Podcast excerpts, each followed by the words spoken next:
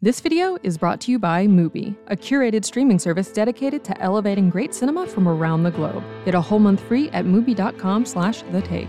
No, it's not just you. TV and movies are getting darker and darker. Like, seriously, they're hard to see, and everyone is complaining about it.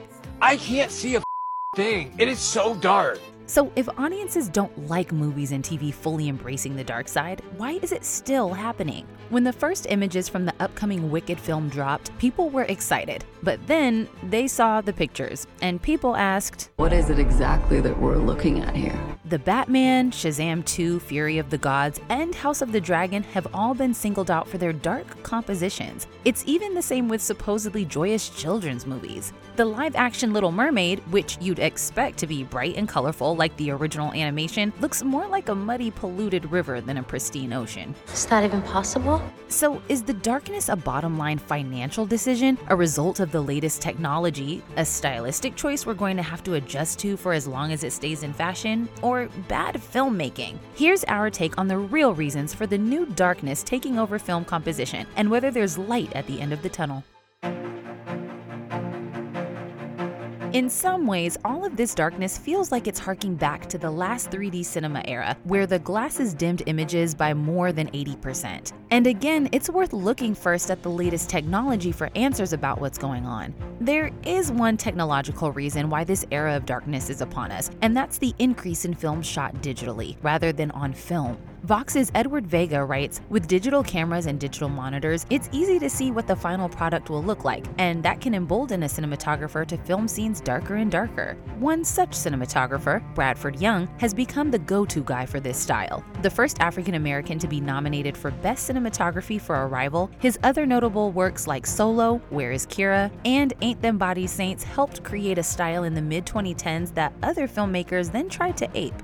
You don't have a choice. With film, people don't know what the footage will look like until it's processed, and so scenes have to be well lit enough, making it safer to overexpose a shot and guarantee visual detail. Otherwise, you lose a day of shooting. On digital, it's the opposite. It's safer to underexpose and color correct later, while going too bright makes it washed out and unusable. So on film, even movies with a dark aesthetic have tended to still be legible to the eye. If you take the example of David Fincher's Seven, in which the darkness of the cinematography is meant to evoke the overall squalor and griminess of the subject matter, lighting is used in a very precise way. In one of the first scenes where Brad Pitt and Morgan Freeman explore a crime scene, their flashlights almost act as backlights for each other, as well as placing us in the mindset of the characters by having our light source be the same as theirs. We had this case once. Guy dead on the ground, knife in his back. Gotta be murder, right? Matt Reeves' The Batman was heavily inspired by Seven, but people were critical, with the week's Jeva Lange saying, You practically need echolocation to see anything. In an early scene in which the Batman explores a crime scene, much like in that early scene of Seven, again we have the technique of torches, but it's a far smaller light source, utilized in a much different way. Most of the light in the room comes from table lamps, and so there's a more washed out sepia hue to the scene. And while yes, tonally it fits with the movie, it does force the audience to focus a little harder. All this blood is from his head? No.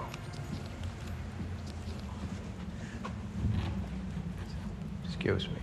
One advantage of this increased darkness is increased realism. And perhaps given that digital can sometimes look too crisp and too slick, plunging audiences into these scenes that feel as dark as they would be in reality is an attempt to counteract that. But a practical or cynical reason that productions often embrace this is because going darker in the cinematography is also cheaper. Darker scenes make it easier to disguise the CGI, making the effects look more believable, even if there are fewer details fleshed out. While it's understandable for House of the Dragon or Ozark to go dark to match the subject matter, the choice is even more confusing in children's media like The Little Mermaid or Peter Pan and Wendy, where viewers expect bright colors and less of a dreary or even creepy vibe. Still, overall, it's undeniable that aside from technical and financial factors, the dark aesthetic is very much in vogue, if not for all audiences, at least for many of the people making the media. That's what's so interesting about this trend. The mismatch between what the creatives behind these shows want, such as depicting a realistic feeling of late night or early morning on screen, versus what many audiences say they want, often something that's relatively easy to see. Meanwhile, there are interesting emotional layers to this trend. As Stacey Henley writes for The Gamer, media is not just dark literally, as per its lighting suggests, it also has a darker tone. There's an overall sense of distance and dishonesty with modern media. It does feel as though using color is an allowance only earnest films grant themselves. The most heartfelt movies we have seen over the past few years have all had explosions of color behind them. The other thing films have to contend with now are modern TVs where images are artificially distorted away from what the filmmaker's vision was. Most have options like cinema mode or filmmaker mode, which do tend to make the screen look a little darker or monochromatic, but actually, that's more akin to what the experience in the cinema should be.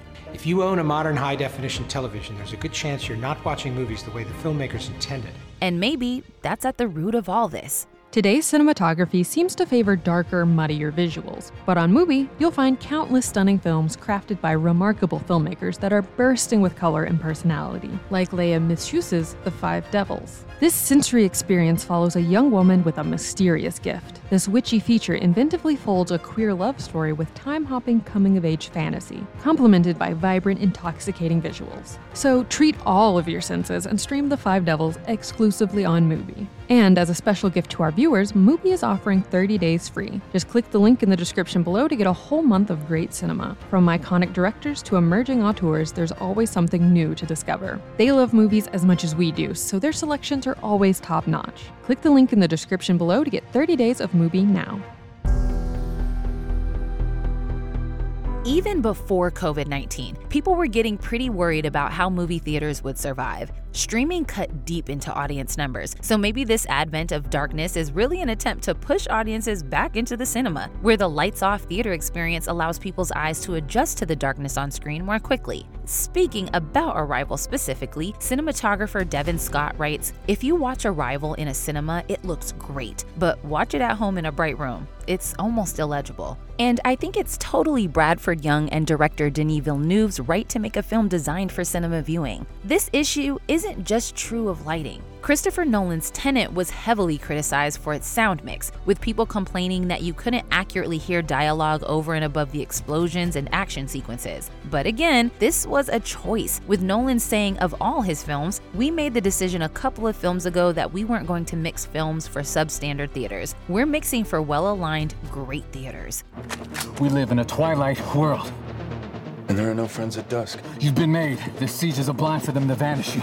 The movie was meant to be the one that got people back in theaters after the first lockdown, though Forbes' Scott Mendelson wrote, Tenet will probably play better on Blu ray with the subtitles turned on.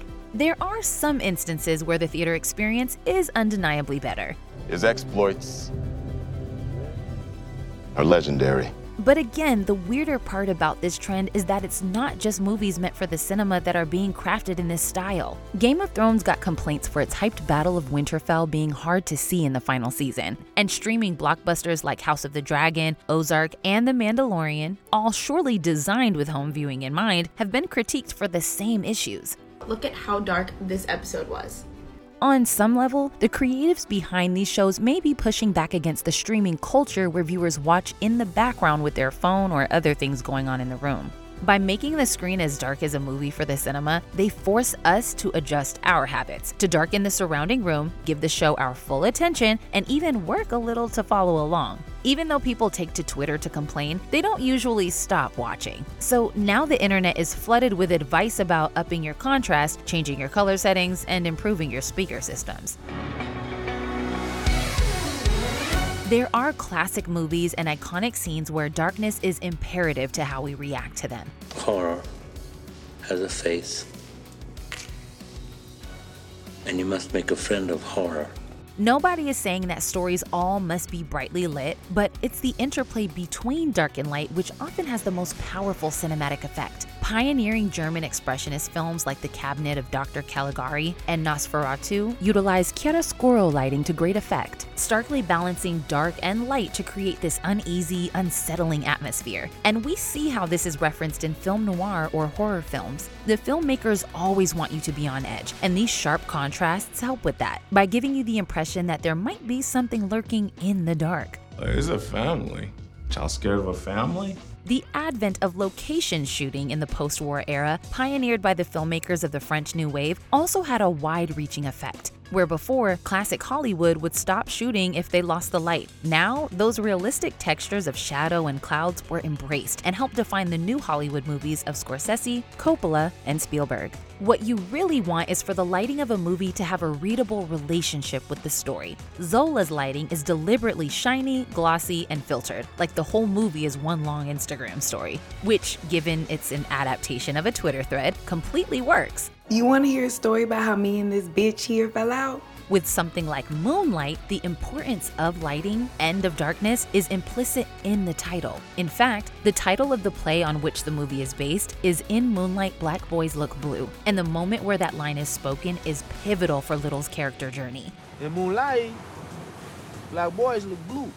And so there's a conscious effort for shots underneath the moonlight to have this beautiful, ethereal blue hue to them. It's a callback to that line, but also acts as an artistic statement from Barry Jenkins, as if to say, this is what black people should look like on screen, not what cinema history has presented them as. And this is mirrored across a number of recent movies by black filmmakers. The Guardian's Nadia Latif writes, When I watch Moonlight, Mudbound, Dope, or Insecure, it's not simply about black skin just appearing on screen, it's about quality, not quantity.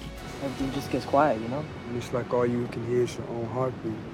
We're in a new age of cinema, not just empowered by digital shooting, but also by motion capture, new advances in animation, and lighting that's done in post production instead of by, well, actual lights. So maybe what people are criticizing isn't just dark lighting, but lighting that's dark purely because it's in fashion, whereas the lighting isn't communicating anything and is instead obscuring what the story really should be saying. If the average viewer is asking, why can't I see what's happening? Then something is wrong. But as we've seen, there's a perfect recipe and you can have it both ways. Movies and TV should be able to plunge you into moody darkness without ever hiding anything from you.